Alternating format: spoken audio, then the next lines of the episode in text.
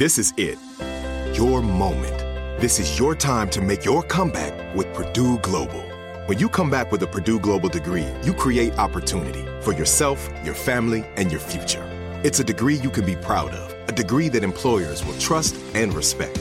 Purdue Global offers working adults like you over 175 flexible degree programs to meet your specific career goals. These include associate, bachelor's, master's, and doctoral degrees and certificates. Purdue Global degree programs range from nursing to business to communication and more. Whatever your interest, we have the degree that will move you forward. You have the knowledge, you have the experience. Now it's time to get credit for the work you've done and earn the recognition you deserve with Purdue Global, Purdue's online university for working adults. You know you're worth it. We do too. So don't wait another second to get the degree that will take your career to the next level. Start your comeback today at purdueglobal.edu. If a new house is on your wish list in the next five years, grow your savings faster and experience your dreams with an Ohio Homebuyer Plus account from Kemba Financial Credit Union. A savings account specifically designed to save for a new home where you can earn 7% APY, a $500 matching bonus, and a $1,500 mortgage closing cost credit. Learn more at Kemba.org. Offer expires March 31st, 2025. APY equals annual percentage yield. Restrictions apply. NMLS 292230. Equal housing lender. Federally insured by NCUA. Acclaimed comics writer and notorious Scott Summers hater, Rosie Knight. Well, hello, Emmy winning podcaster and totally unbiased Targaryen royal supporter, Jason Concepcion. Rosie, somehow the X Ray Vision podcast has returned. It feels so good. It does. And like always, we'll be here every week covering the wide world of TV, movies, comics, and geek culture. That's right. We'll be talking about Batman, heroes of that stature, and of course, we'll be inviting our friends in the industry to come geek out with us and share stories. We'll hear from TV writers, from actors, comics creators, pop culture critics, and more. Nothing is off the table because geek culture is pop culture, and we can't wait to share our love of it all with you every single week. Listen to X Ray Vision on the iHeartRadio app, Apple Podcasts, or wherever you get your podcasts. This is Neil Strauss, host of the Tenderfoot TV True Crime Podcast, To Live and Die in LA. I'm here to tell you about the new podcast I've been undercover investigating for the last year and a half. It's called To Die For. Here's a clip. all these girls were sent out into the world and they were told try to meet important men try to attach yourself to important men The voice you're hearing is a Russian model agent telling me about spies sent out to seduce men with political power. The war in ukraine is also being fought by all these girls that are all over important cities For the first time, a military trained seduction spy reveals how the Russian government turns sex and love into a deadly weapon. If you want to kill your target, it's easy. You just seduce him, take him somewhere, start having sex, and then he's very vulnerable, so you can kill him easily. To Die For is available now. Listen for free on the iHeartRadio app, Apple Podcasts, or wherever you get your podcasts.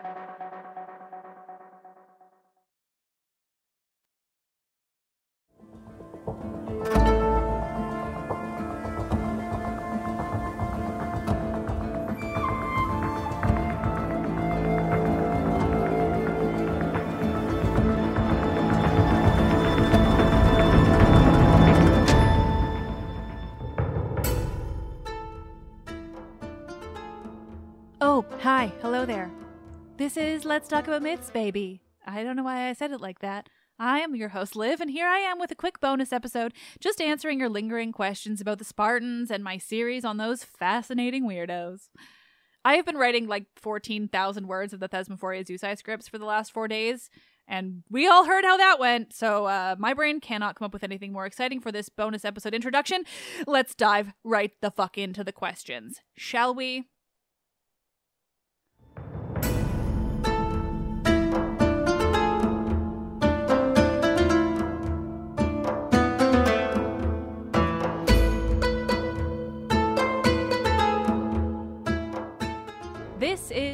the bonus episode answering those lingering Spartan questions.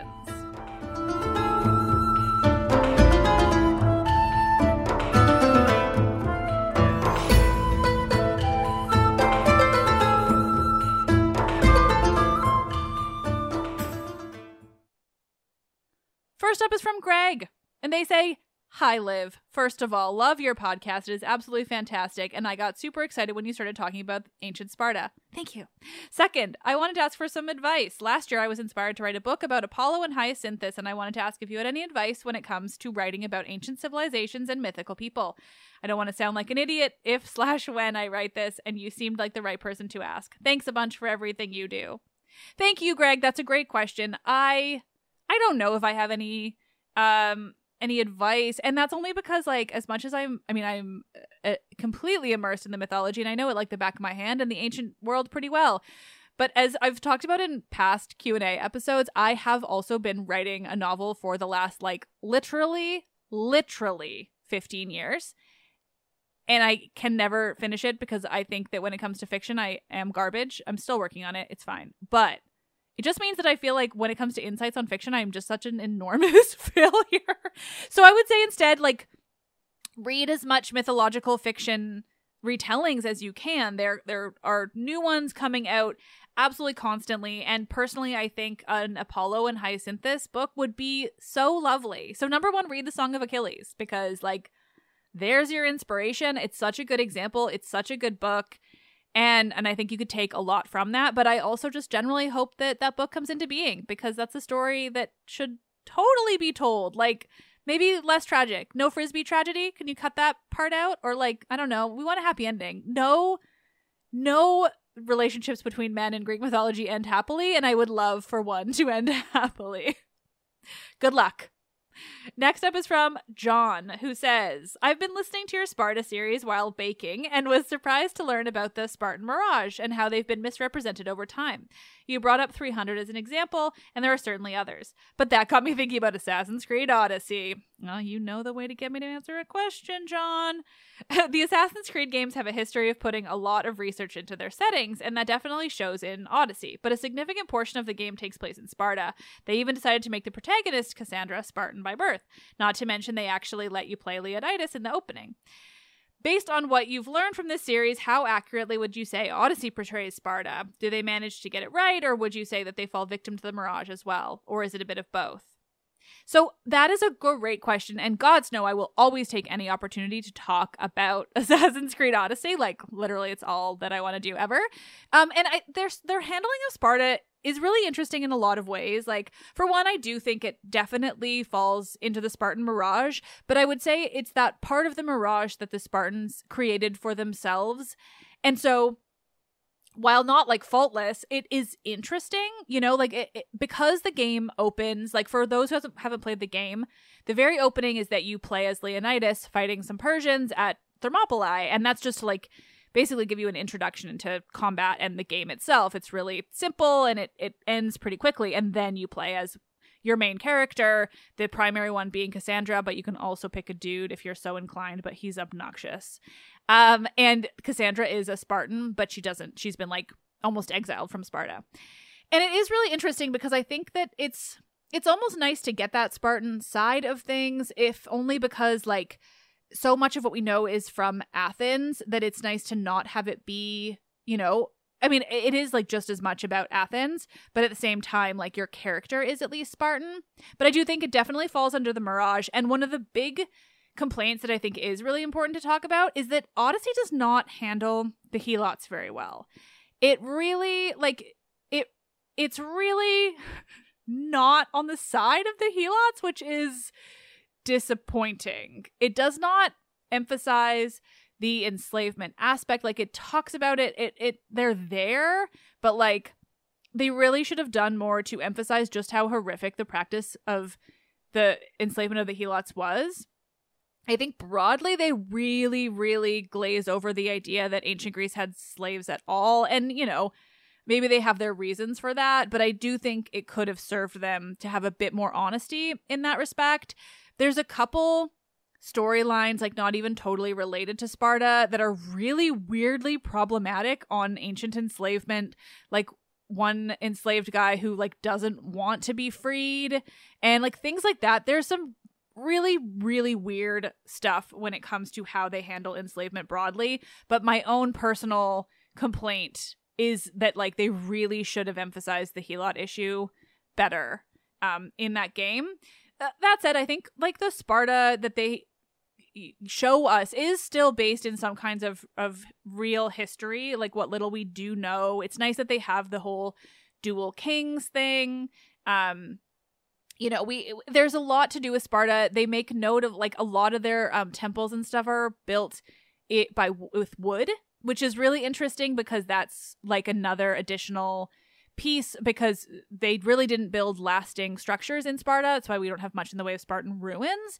And it's it's interesting that they then like kind of mirrored that in Odyssey, made it pretty clear what's you know what would have been there and everything so i do generally like it like i also just think that we can appreciate the game for what it is it's pretty damned historically accurate especially visually because the visuals on Odyssey are really amazing in terms of understanding how, how, colorful the ancient world would have been, polychromy broadly, this idea that they had everything painted. There were no like plain marble statues. That was boring. They had everything painted and it would have just been so colorful and beautiful.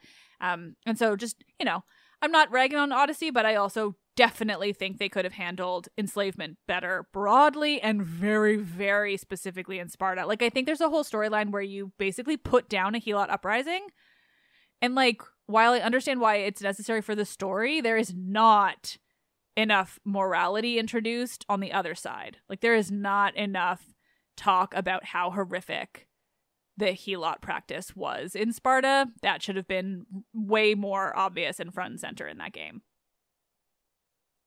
All right, that was a great question. Thank you for asking it. I love talking about Odyssey.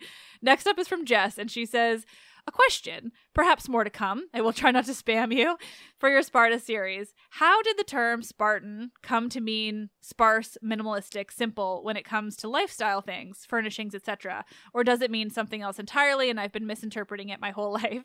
Thanks so much. Love the podcast and I love your take on things. Thank you. I am going to answer this question without looking it up because I want to, and I think that I know the answer. And if I'm wrong, I am sorry. But I think you're, I, I don't think you're wrong. It definitely comes from Sparta, Sparta as a place and Spartan people. And I think what it is, though, is uh, goes back to this mirage idea, this idea that they were kind of that they were not all about the like showier aspects of ancient Greece, that they were really just you know they they were very structured and linear and everything was just so and everything had to be in its place and simple and just like it was all about you know being spartan being all about the military keeping up appearances things like that. So i think that while we can't it's not like a direct link to say like oh the spartans were minimalistic. Like i mean i think that the, the idea still stands. It's just that it has you know grown into this more modern idea but it definitely comes from that idea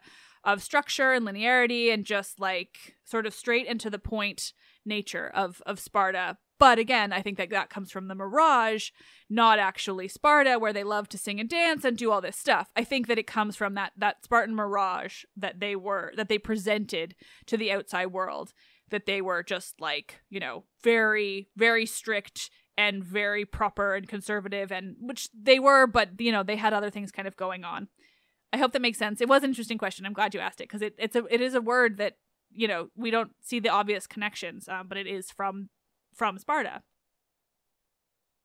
And next is from Teresa, who says, When you refer to Sparta's revitalization and its theme park era, I'm imagining something similar to a Renaissance fair.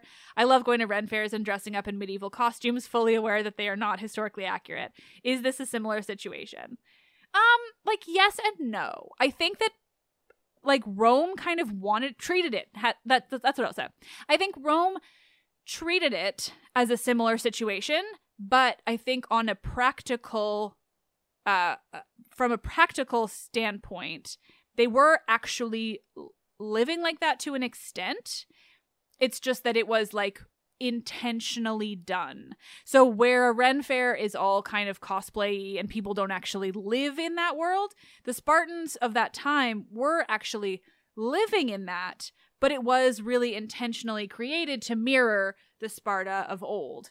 So it's a little bit of both, if that if that does make sense. Like a, combination of things created to to remind Sparta and and the Romans visiting of this, you know, impressive mythic ancient Sparta, but at the same time it was a, still a real place where people lived It's just that I think it became a tourist attraction as that place. So people are still living in it, that is still their lives, but in itself, it is also a tourist attraction for the wider Roman people, empire, I think, by that time.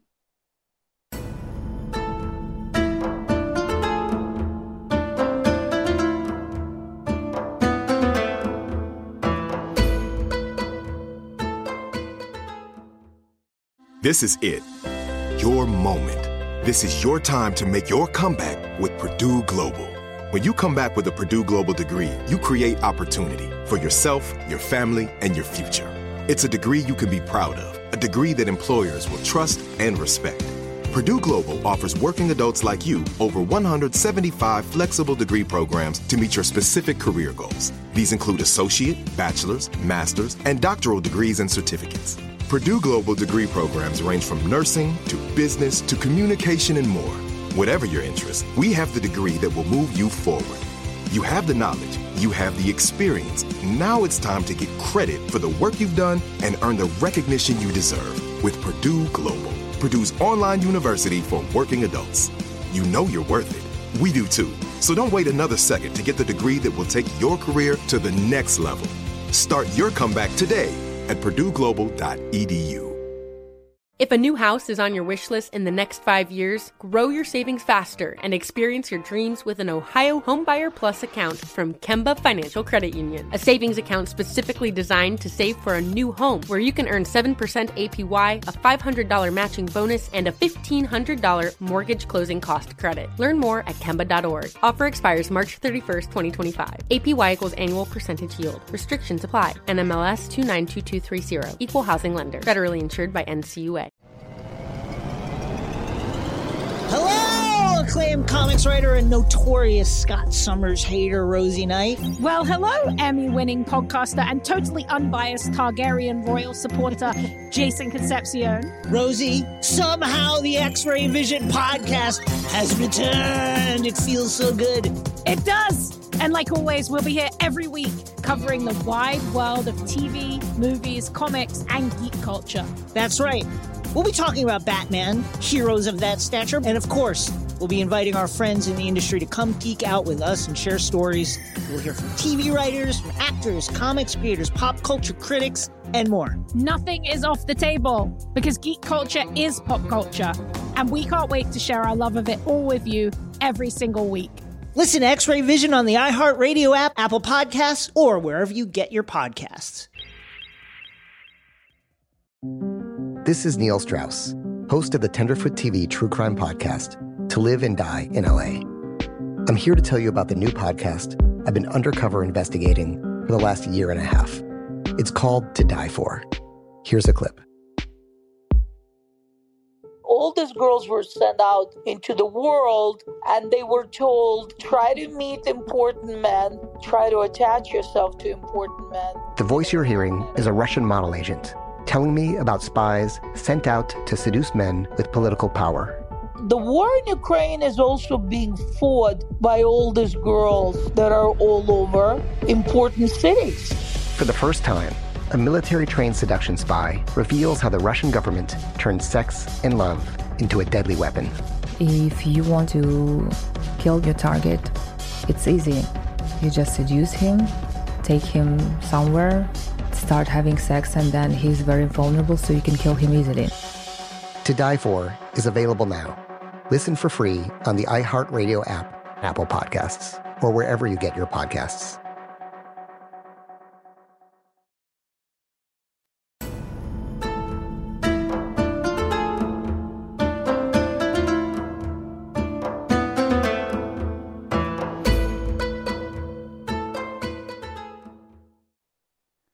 Next up from Maisie, who says, Would the myth of Theseus stealing Helen have affected the way the Athenians and Spartans saw each other or added to their rivalry?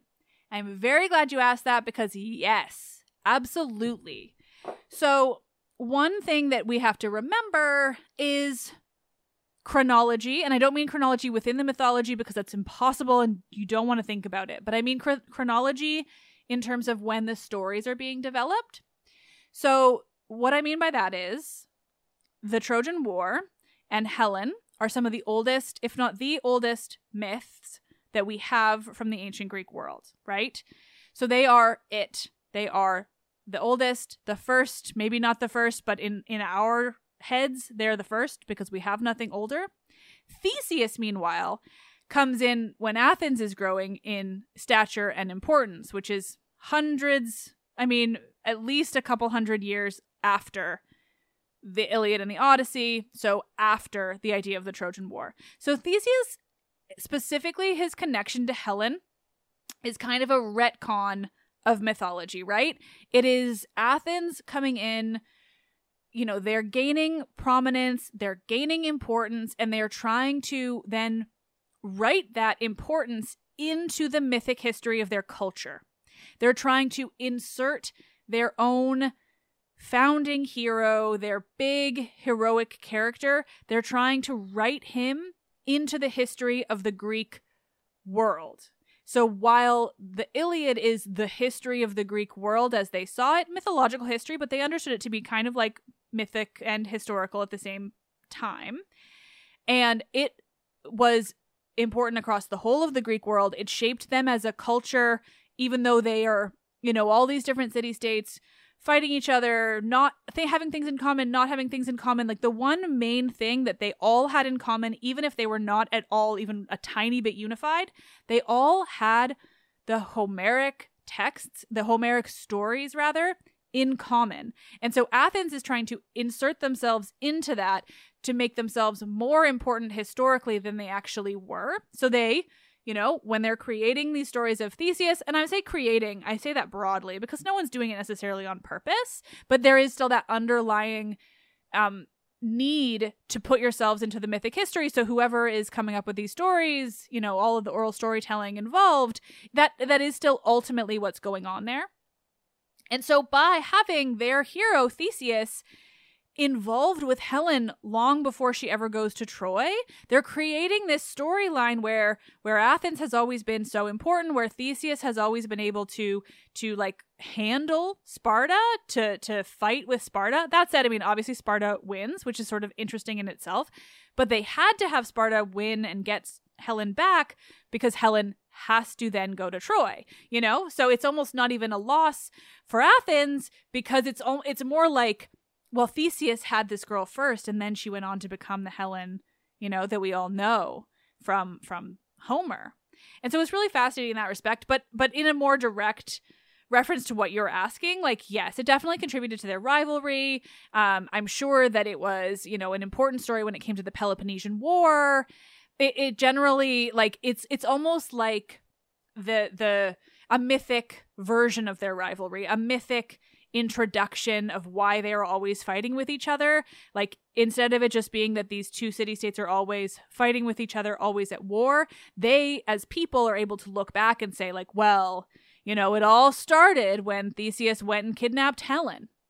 Right? It's it's utterly fascinating. Again, I'm thrilled you answered that question because it is it is both mythological and historical and like really really interesting way of looking at how these stories are developed, when, what the, you know, intentions are, not necessarily you know, somebody really consciously thinking about the intentions, but what the underlying intentions are of these stories. It's a really, really great, simple example of just like kind of how all of these things played out. And I love it. Clearly, I could talk about it forever, but I'm going to stop now. Thank you.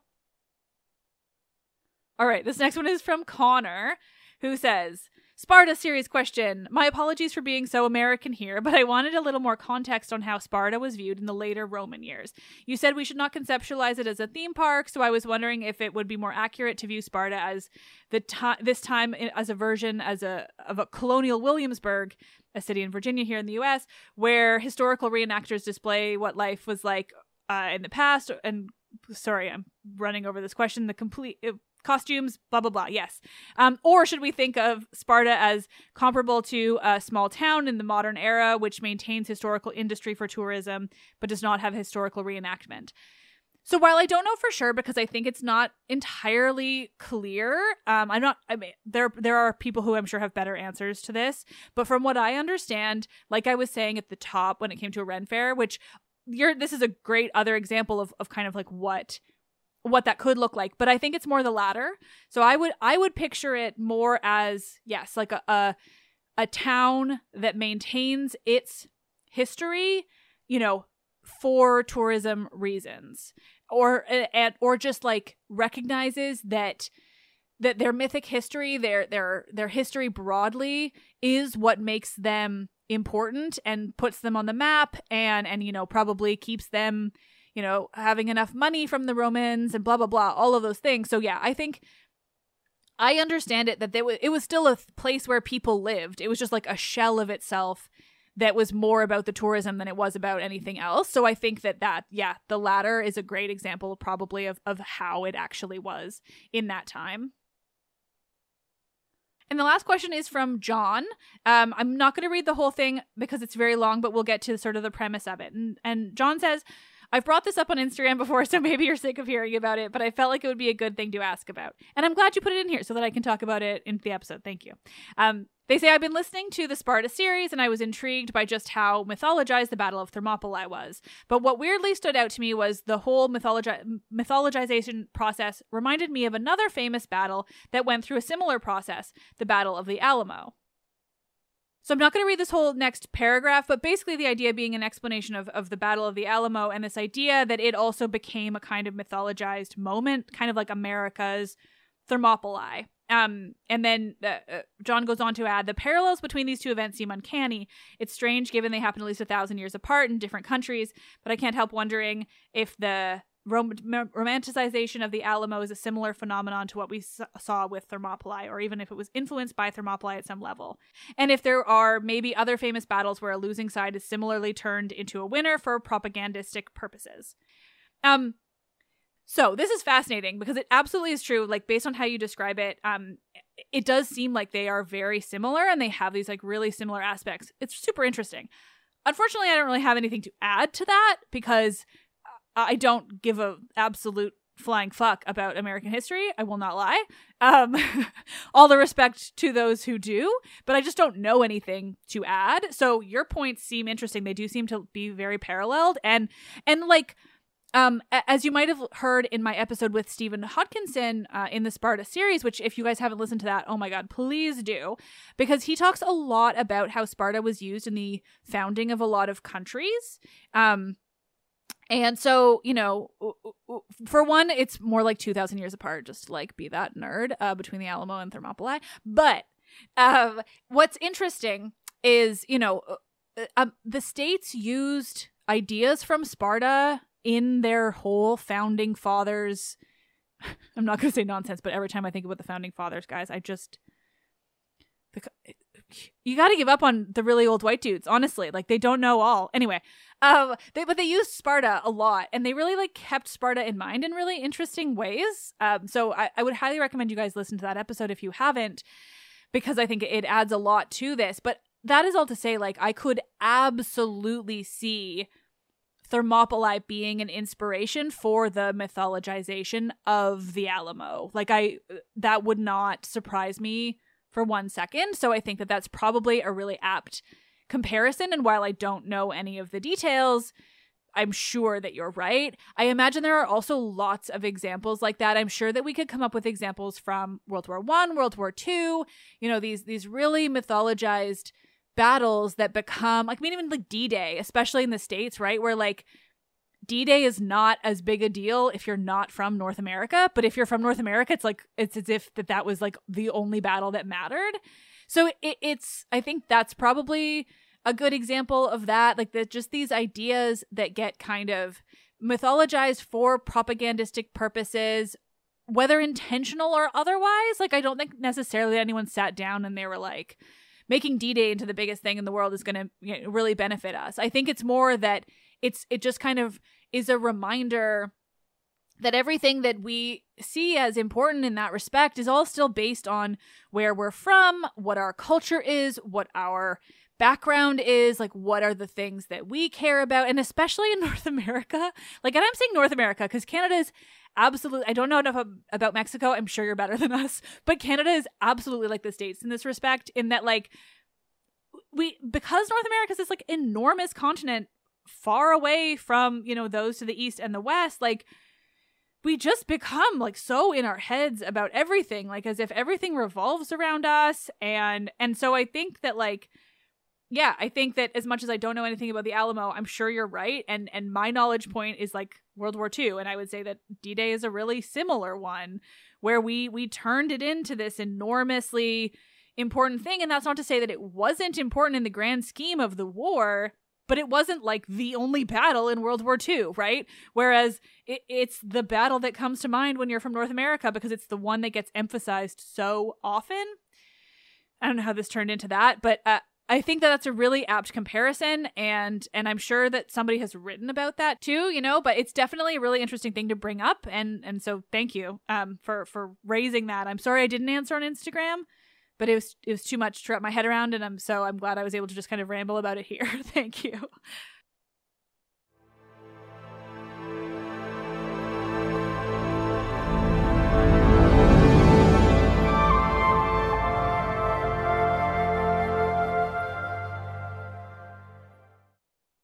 thank you all for asking these questions. It was really great. Um, I was glad in the end to get enough that I could do this quick little bonus episode answering your questions.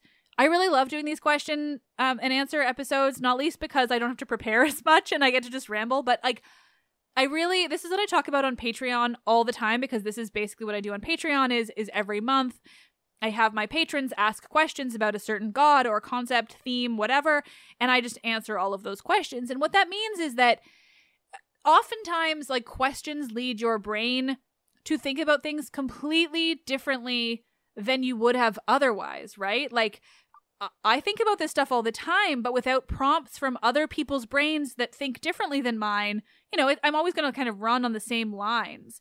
Whereas when these questions come up, you just get to look about things in a different way, imagine things you wouldn't have thought of otherwise, and that leads to so many other interesting bits and pieces. So I'm just really thrilled that you guys had all of these questions to ask. And honestly, since I'm at it, you know, like I said, every month on Patreon, I do a really similar thing. They're always really fascinating and insightful, enjoyable, rambly episodes. This month, we're doing Hermes. So my listeners going to ask me any question about Hermes they could possibly imagine, and I just ramble on and on. I absolutely love it. So if that's up your alley, consider becoming a patron. Anyone who pledges $5 and up gets access to this. And there's always a link in this episode's description but it's also just patreon.com slash mythsbaby. And there's a lot of back content to listen to too. So much bonus. Let's Talk About Myths Baby is written and produced by me, Liv Albert. Michaela Smith is the Hermes to my Olympians and handles so many podcast related things especially in that Sparta series, Gods. Michaela was a godsend. The podcast is hosted and monetized by iHeartMedia. Thank you all. I've already talked about Patreon, so here we are. You are such wonderful nerds. You're the absolute best. This job is so much fun. I cannot thank you enough. Ugh, I am Liv, and I just love this shit.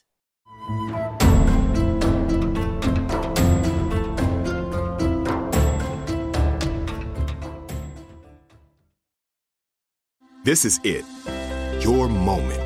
This is your time to make your comeback with Purdue Global. When you come back with a Purdue Global degree, you create opportunity for yourself, your family, and your future. It's a degree you can be proud of, a degree that employers will trust and respect. Purdue Global offers working adults like you over 175 flexible degree programs to meet your specific career goals. These include associate, bachelor's, master's, and doctoral degrees and certificates. Purdue Global degree programs range from nursing to business to communication and more. Whatever your interest, we have the degree that will move you forward. You have the knowledge, you have the experience. Now it's time to get credit for the work you've done and earn the recognition you deserve with Purdue Global, Purdue's online university for working adults. You know you're worth it. We do too. So don't wait another second to get the degree that will take your career to the next level. Start your comeback today at purdueglobal.edu. If a new house is on your wish list in the next five years, grow your savings faster and experience your dreams with an Ohio Homebuyer Plus account from Kemba Financial Credit Union. A savings account specifically designed to save for a new home where you can earn 7% APY, a $500 matching bonus, and a $1,500 mortgage closing cost credit. Learn more at Kemba.org. Offer expires March 31st, 2025. APY equals annual percentage yield. Restrictions apply. NMLS 292230. Equal housing lender. Federally insured by NCUA.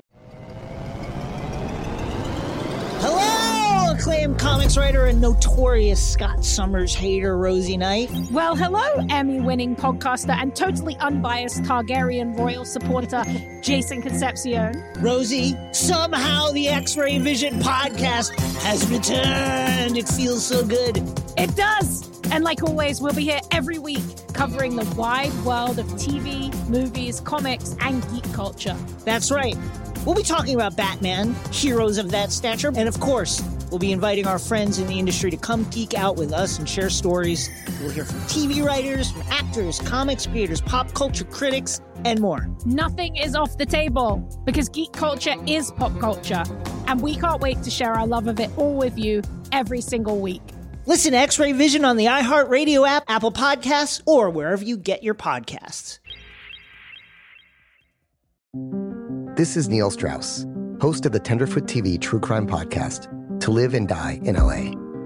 I'm here to tell you about the new podcast I've been undercover investigating for the last year and a half. It's called To Die For. Here's a clip. all these girls were sent out into the world and they were told try to meet important men try to attach yourself to important men The voice you're hearing is a Russian model agent telling me about spies sent out to seduce men with political power. The war in ukraine is also being fought by all these girls that are all over important cities For the first time, a military trained seduction spy reveals how the Russian government turns sex and love into a deadly weapon. If you want to kill your target, it's easy. You just seduce him, take him somewhere, start having sex, and then he's very vulnerable, so you can kill him easily. To Die For is available now. Listen for free on the iHeartRadio app, Apple Podcasts, or wherever you get your podcasts.